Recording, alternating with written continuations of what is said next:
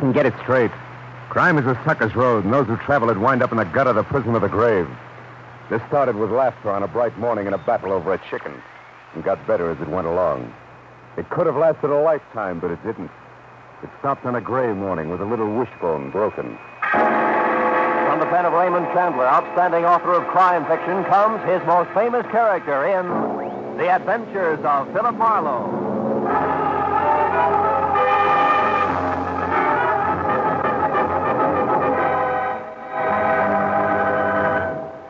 Now, with Gerald Mohr starred as Philip Marlowe, we bring you tonight's exciting story, The Little Wishbone.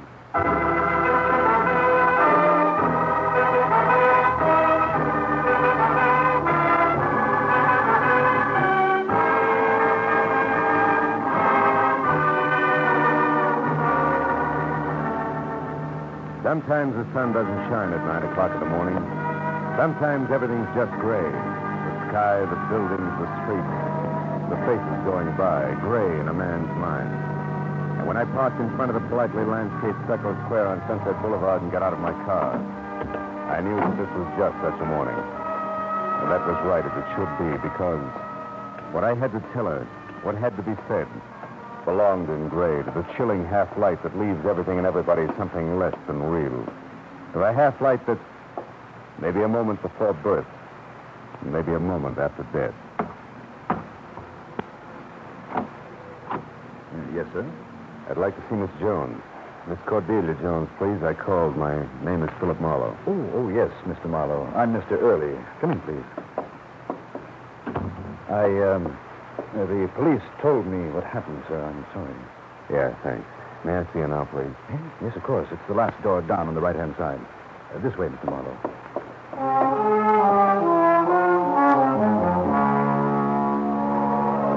Plush carpet that ran the length of the corridor was also gray. And that fit, too, with the morning and with what I had to tell Miss Cordelia Jones. But, well, it didn't fit with another morning. Three weeks ago. A morning that was bright inside and out. And it didn't fit with Jonesy. oh, not Jonesy. The stranger in the butcher shop, the customer with the enchanting green-gray eyes. The girl who wanted the same stewing chicken I did.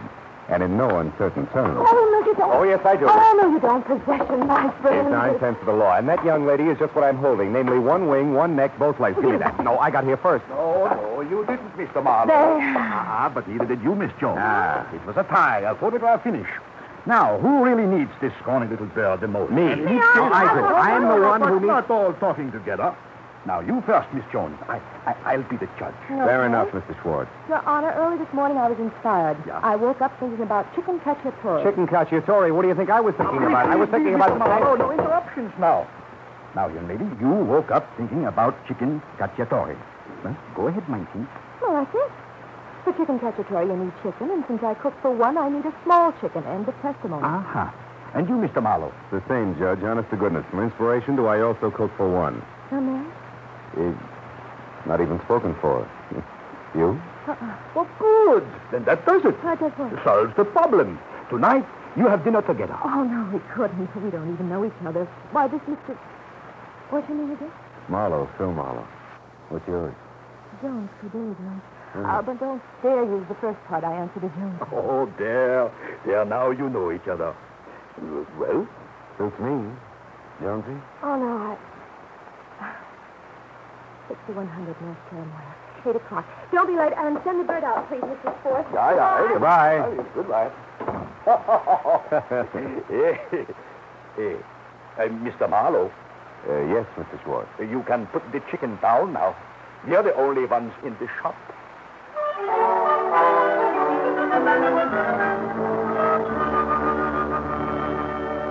Well, that's the way it started. And it had gone along at about the same clip from the chicken cacciatore, which was the best I'd ever eaten. But only because I could look at the lovely chef while I ate it. Past a wonderfully gabby evening that I didn't want to see end. But end it did. To lunch the next day and the day after. Oh, yeah, Jonesy was something, all right. By profession, an artist around the edges. She painted beer cans and the like for an ad agency downtown. So her place on Cherimoya was half studio, half apartment, and all cozy. You know the kind of cozy that makes you want to curl up the second you walk in? Always makes you hate to leave. But leave you did because Jonesy liked to go places.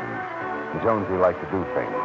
Liked to play miniature golf and badminton and, uh, of course, bowling every Wednesday night. Okay. Marlowe out in front it is, but the lady still has one try left. All right, let's see it. Here we go. Hey! Oh, that's right. Bill boy, you lose. Honey, you're whipped. Now, tell me, am I great or no? Whip. Great, baby. Real great.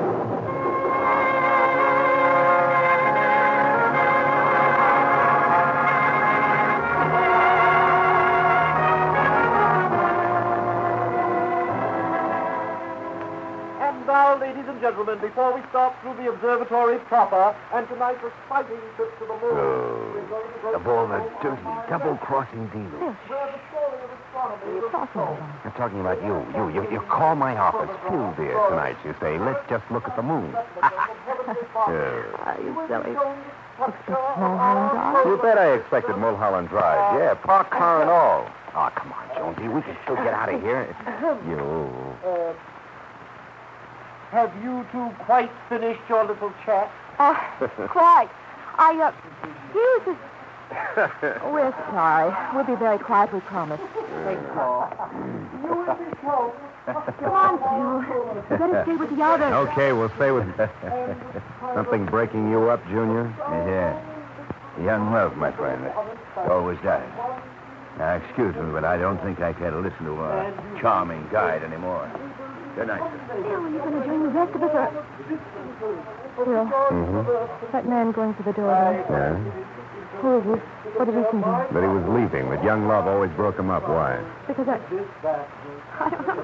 I guess I thought he was somebody else. Well, come on. The sky's gray. Peach. Wouldn't listen for a worm. Or the moon over Mulholland Drive. Phil, be tactful, boy. Lady appreciates it. Most of the time. Hmm. Come on.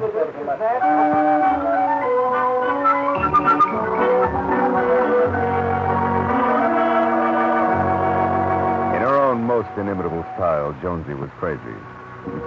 But there, too, I went right along with her. Because in those three weeks, I passed up a half a dozen jobs for every one I took. Never stuck my chin out very far when I did go to work, and all in all, tried my best not to behave like the high school sophomore who suddenly realized that spring can mean something more important than baseball. We were at her place one night. The evening's plans had called for me to sit as a model, from the wrist down exclusively. All I had to do was hold a bottle of Johnnie Walker in the pouring position while she sketched it. But I just couldn't get with things. Phil, you're fidgeting again. Yeah, and I'm not going to get any steadier. How much longer, Jonesy? A minute. Just don't think about it. What about tomorrow? Sunday. What do we plan? Loads of them. Give. What happens first? I come over here. It's breakfast, no doubt. Mm-hmm. And after hot cakes, bacon and eggs, coffee, and lots of cigarettes, we can. Uh... anything. Huh? Oh, yeah. Well, come to think of it, I have. Grapefruit broiled. we'll start with that. Then the eggs basted, Oh, and then. impossible. I'm helpless. What next? After you've gorged yourself, I mean. Yeah, well, after I've gorged, we'll get in my car and take a ride. Say, uh, Laguna Beach? Oh, no, not that, Phil. Not Laguna. You what? What is it, Jonesy? What's wrong with Laguna? Nothing, Phil. I... Oh, it's just that I don't like it there. It's an artist colony, you know. Go ahead. And it's where I couldn't make a go of it once. I'd rather not go back. I'd rather go someplace else. Anyplace. All right? Sure. Yeah, I thought it was something more serious, Jonesy. I mean, not that your work doesn't count, You're but. a detective without office hours, huh? Yeah, I guess so. Do I go back to the bottle bar? Uh-uh. You don't move an inch down. Unless it's close. Phil? Hey, give me that stuff. Pencils, board, paper, all of it. We'll put it over here, and I. Oh, you caught my arm pretty. Oh, I'm sorry. Nervous, huh? Yeah. Oh, no damage done. I don't think. Glad it wasn't your watch. That's broken. Mm-hmm. Hey, baby, it's kind of cute. Miniature ice skate, huh? For my kid brother. Used Oh. to think we were going to be a great skating team when we grew up. Really? And uh, the four-leaf clover? Oh, well wisher. Way back at college. A girl. Mm-hmm.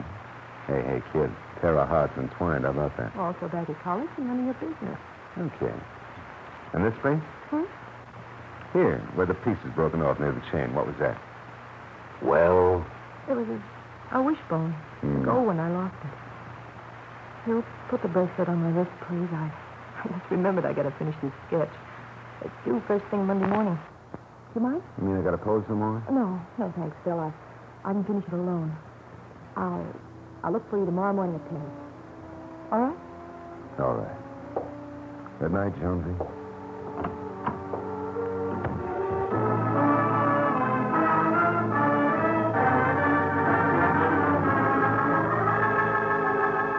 All the way home, I floundered someplace between pouting poor Marlowe, the girl he goes for keeps secrets from him, and plain male pride. Goodbye, Jonesy. You live your life and I'll live mine. But by the next morning, I'd sold myself on the switch. Some things just weren't my business. I wasn't a private detective where Jonesy was concerned. It would all work itself out. Life would go on. And it did. Breakfast was wonderful. Broiled grapefruit included.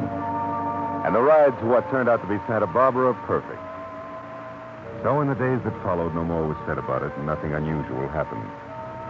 Until the following Friday night. That was night before last. We were at a square dance at a local Daughters of Something or Other lodge. The exercise would do me good, she said, and I was learning in a hurry. I thought. No! No!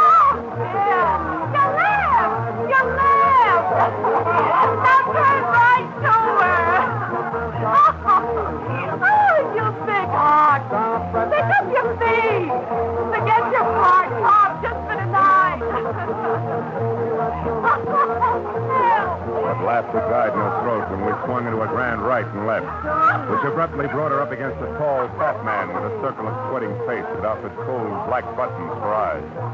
Almost no nose and thin pale lips that were twisted as far away from a smile as possible. Without saying a word to me, she ran from the floor toward the check room. And I started after her until suddenly I remembered the face that had just frightened. Was the man who had laughed at young love that night at the observatory. The man Jonesy had thought she'd known. I turned back just in time to see him walk off the other side of the dance floor. Calmly leave the building by a side entrance, which was all the cue I needed.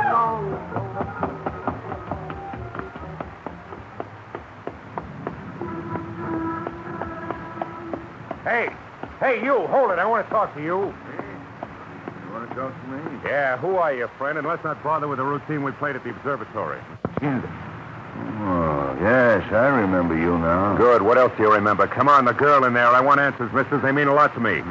Yes, so I see. So you saw before, now start talking. All right. That's just what I planned to do. You can tell her that for me. And also remind her that I was on the corner of Third and Oak, too, on Armistice Day. Third and Oak, in Laguna Beach. La- Laguna Beach. Yes. And if you don't mind, give her this, will you? Gold wishbone. That charm. Uh-huh. A charm that can't miss for me because both ends are in my hands, see? So when I pull it apart, as I make my wish, I can't lose. There. Now the pieces, Mr. Big Talk. Return them to the lady and tell her that I'll be heard from again. Good night. Good night. Yeah. They'll hear from me again, too.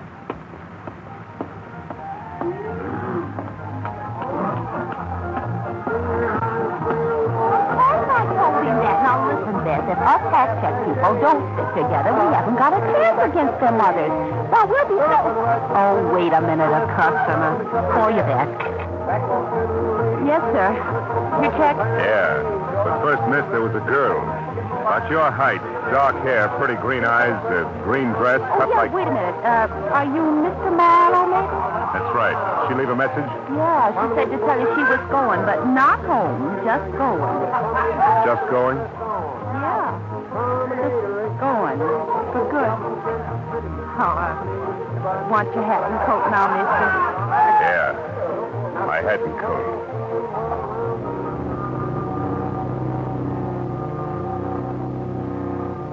Jonesy was gone. With no other word than that. And she wasn't coming back. I spent what was left of the night looking for her, checking from one place to another, but it was no good. And the next morning early, when I tried once more at a studio apartment, all I found out was that she'd never returned. I decided there was one place left to look. A street corner in Laguna where over a month ago something had happened that wouldn't lie still.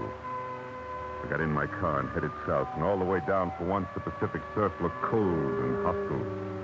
And the dreary desolation that hits all beach resorts out of season had settled on Laguna like a sick hangover. I finally found the intersection of Third and Oak. With two sleepy drugstores, a dying bar, and a pottery stand closed for the winter. Nothing else. The only sign of life was a black sweated old man on a bench, whittling listlessly at a piece of gnarled gray driftwood that matched his hands to perfection. It looked as though he'd been there for 20 years. So I decided to give him a try. What's that you say, young fellow? I said things are pretty dull around here, huh, Pop? I don't know. Generally, somewhere something happening. People come, people go. Like you. They all got things on their mind. Uh-huh. They ought to come and go more often, Pop. You picked a dead corner, huh? Dead? Well, I don't know about that now. Seems like this corner gets a good share of life. Oh? I'll bet you nothing's happened on this corner in the last six months worth talking about. You're wrong, son. It's run the gamut. For instance, last August, a baby was born over in front of the drugstore there in a taxi. Mrs. Wright, Gail Wright it was. Ah. Old Si Lemley, the druggist, delivered. Fine job, too. An eight-pound boy. And, uh, on the other end of life? Yeah, that too. A Fellow named Peters. He was a kind of belated war casualty, you might say. How do you mean? Well, he went through the First World War without a scratch, and then he got himself killed by a hit-and-run driver right over there in front of the tavern, and it happened just a month ago ah, on Armistice Day. Hit and run.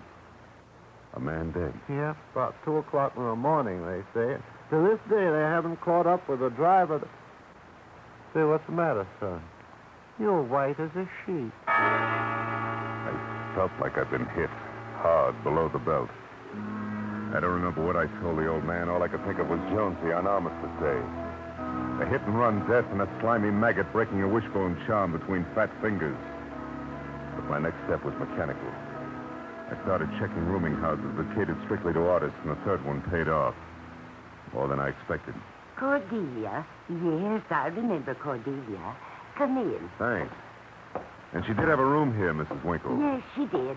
Now, what was it about Cordelia, Mr. Marlowe? Well, I am a friend of hers, Mrs. Winkle, a good friend. I'm trying to locate her. I see.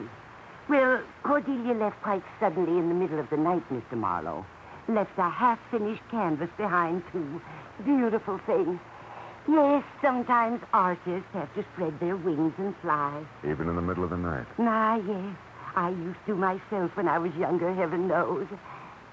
Tell me, Mr. Marlowe, is anything wrong about Cordelia? Why do you ask that, Mrs. Winkle? Because the morning after she left, it was uh, Armistice Day, I think. A man came here asking about her. A fat man. Did you know him? No, and from what I read in his face, I don't think I'd like to. Look, Mrs. Winkle, I gotta find out all I can about that guy right away. He means trouble for Jonesy, uh, Cordelia. You see, she.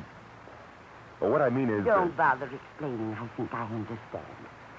As it turned out, this fellow used the telephone while he was here. His name is, uh, oh, let me think now. Uh, Orland, uh, something weak and sniveling like a big, big, Bigley. That's it. Orland Bigley. He made a reservation at the Beekman Plaza Hotel in Hollywood. Vaguely. Beekman Plaza, huh? Okay, now look, did you tell him anything about Jonesy leaving like she did? Oh, goodness, no. I said she planned on leaving. Ah. I even told him what we had for breakfast. He just smiled. It was dirty. Then he went away. That's all I know. Mm-hmm. Thanks, Mrs. Winkle. Thanks a lot. Good luck, Mr. Marlowe.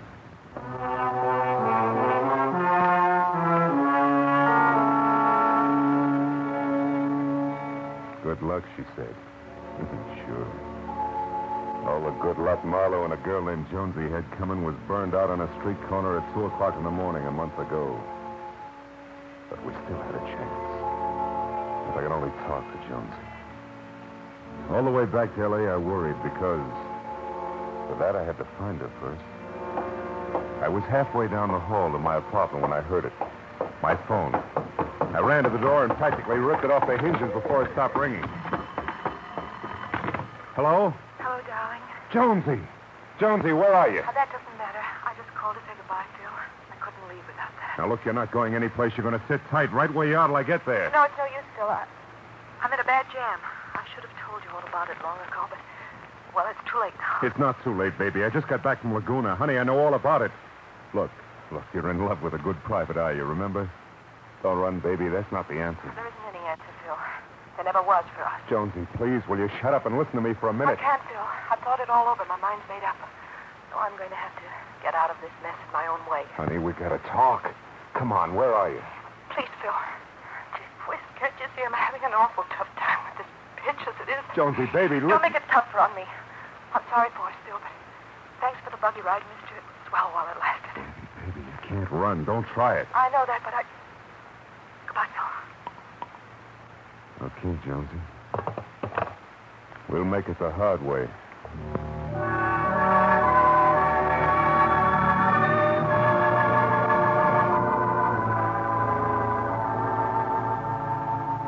Since I couldn't stop Jonesy from running, I figured I could at least stop the guy who was chasing her. So I called the Beekman Plaza and found out that Orland Begley was still registered. I got in my car and started for the hotel, but then I got another idea. There was a good chance that a sleazy, blackmailing crumb like Begley carried a record of his own. Anyway, it was worth a try and would pay off better now than a beating. So I went to police headquarters instead, where Detective Lieutenant Matthews was his old sympathetic self, as usual. So, you got some citizen all staked out, and now you want to find out if he's a crook, huh, Marlowe? What is this, something new in crime detection? Now, look, Matthews, I'll come down some quiet Tuesday and we'll make all the jokes all afternoon. But right now... now... wait a minute. If you're going to dip into police files, I would like to know a little bit more about it, huh? No joke. All right, the guy goes by the name of Orland Begley. Fat, dark, 6'1", about 40. Hmm. Could be anything from a badger to a bum check artist. Right now, he's shooting an angle that includes me. So I find him in the files. I want an exclusive on him for 10 minutes, then he's all yours. Yeah? And what's the hooker? Why are you included? Because of a brunette named Jones. Oh. Jones, huh? Yes, Jones. I'd like to make it Marlowe someday. Don't fool, Matthews. This time I'm serious. Okay, Phil, okay. Help yourself. You'll find about 3,000 fat guys in there, you know, 2,000 of them with dark hair. Go ahead and start. I'll send in one of the clerks to give you a hand. Matthews' guess was close. But with the clerk's help and hard work, we narrowed the field down to a few hundred cars and started through. The streetlights had been on outside for an hour before we finally found it. Forty pounds lighter and sporting a mustache, but there was no doubt about it. James Orland, alias Jim Orlo, alias Orland Biglow, was now Orland Begley, with charges that ran from petty thievery in Louisiana to one that even got Matthews on the ball. Begley was wanted for murder in Rhode Island. What are we waiting for, Marlowe? Let's go get him. When we piled into the squad car and headed up Sunset Boulevard, I began to feel good again for the first time since Jonesy had run away at the square dance. When we turned up Whitley, Matthews cut the siren, and two blocks above the boulevard, we stopped. Around the corner from the Beekman Plaza. It was a two-story frame hotel held together by countless coats of cheap paint only. And inside a line of empty sweet air bottles said it took something more than ordinary ventilation to keep the musty smell from getting thick enough to chew. The jittery night clerk managed to tell us that Begley had room 212 and left his mouth hanging open while Matthews sent him outside. Marlowe, you mentioned 10 minutes alone with him. You still want it? Yeah, it's important to me, Matthews. Hmm. Okay. Somebody's got to go up and get him. Might as well be you. Look, the boys will cover his window from outside and both ends of the hall from the landings. If it gets tight, just whistle and duck. Go ahead.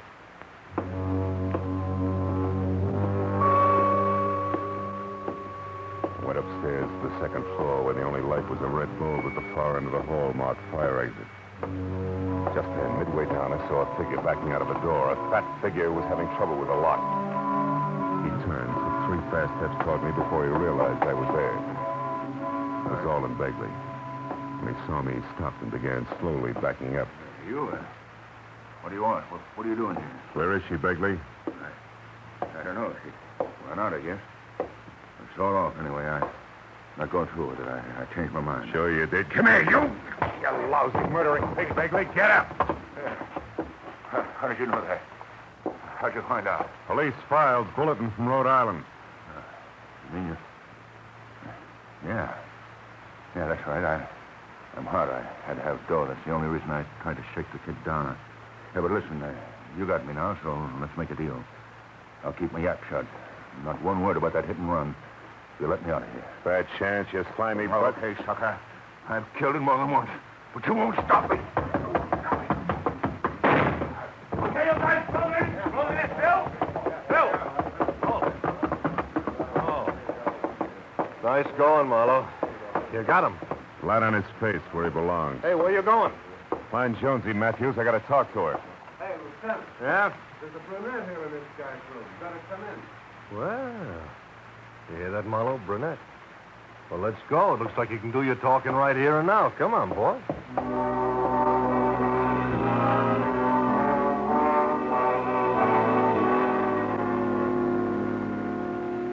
I went along with Matthews, all right. But it didn't work out like he expected because what I had to say to Jonesy then just couldn't be said. Not in a cheap hotel with a bunch of tough cops standing around it. I had to wait. Wait for the hours of a long night to pass. A night I spent pounding the sidewalks through miles of back streets while I tried to get hold of myself. But all that had been 12 hours ago. Now it was morning. Now I could look at her again. Yeah, now as I followed Mr. Early down the gray carpeted hall to a door, I figured I could tell Jonesy all I wanted to say. She's here, Mr. Marlowe. In here. Thanks.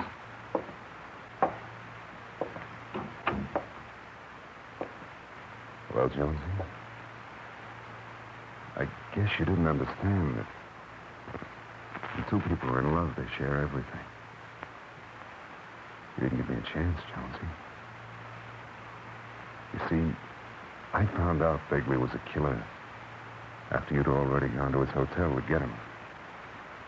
You crazy kid. You should have trusted me, Jonesy. Played it straight. Because no matter how you add it up, we had something worth waiting for. Well, as you said, thanks for the buggy ride, baby. It was great.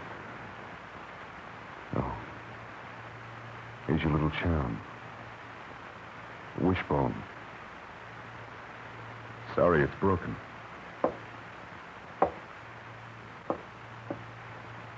Goodbye, Jonesy.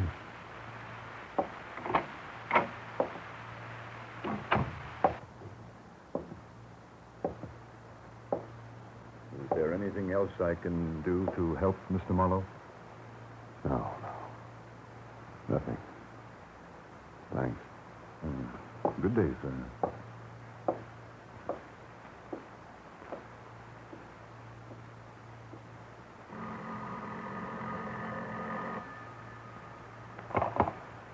Hillcrest Mortuary. Mr. Early is speaking.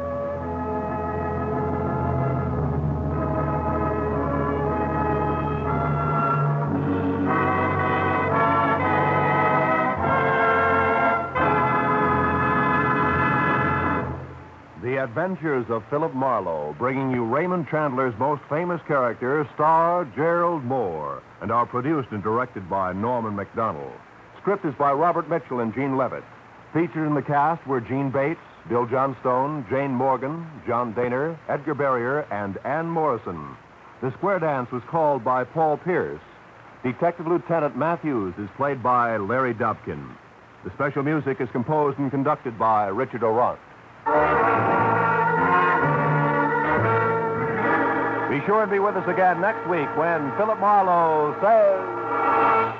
This time, a tobacco chewing engineer, a redhead running a bulldozer, and a leprechaun on a drag line all added up to death at an unfinished trestle. And there could have been more. But then I found out which one had actually submitted the lowest bid.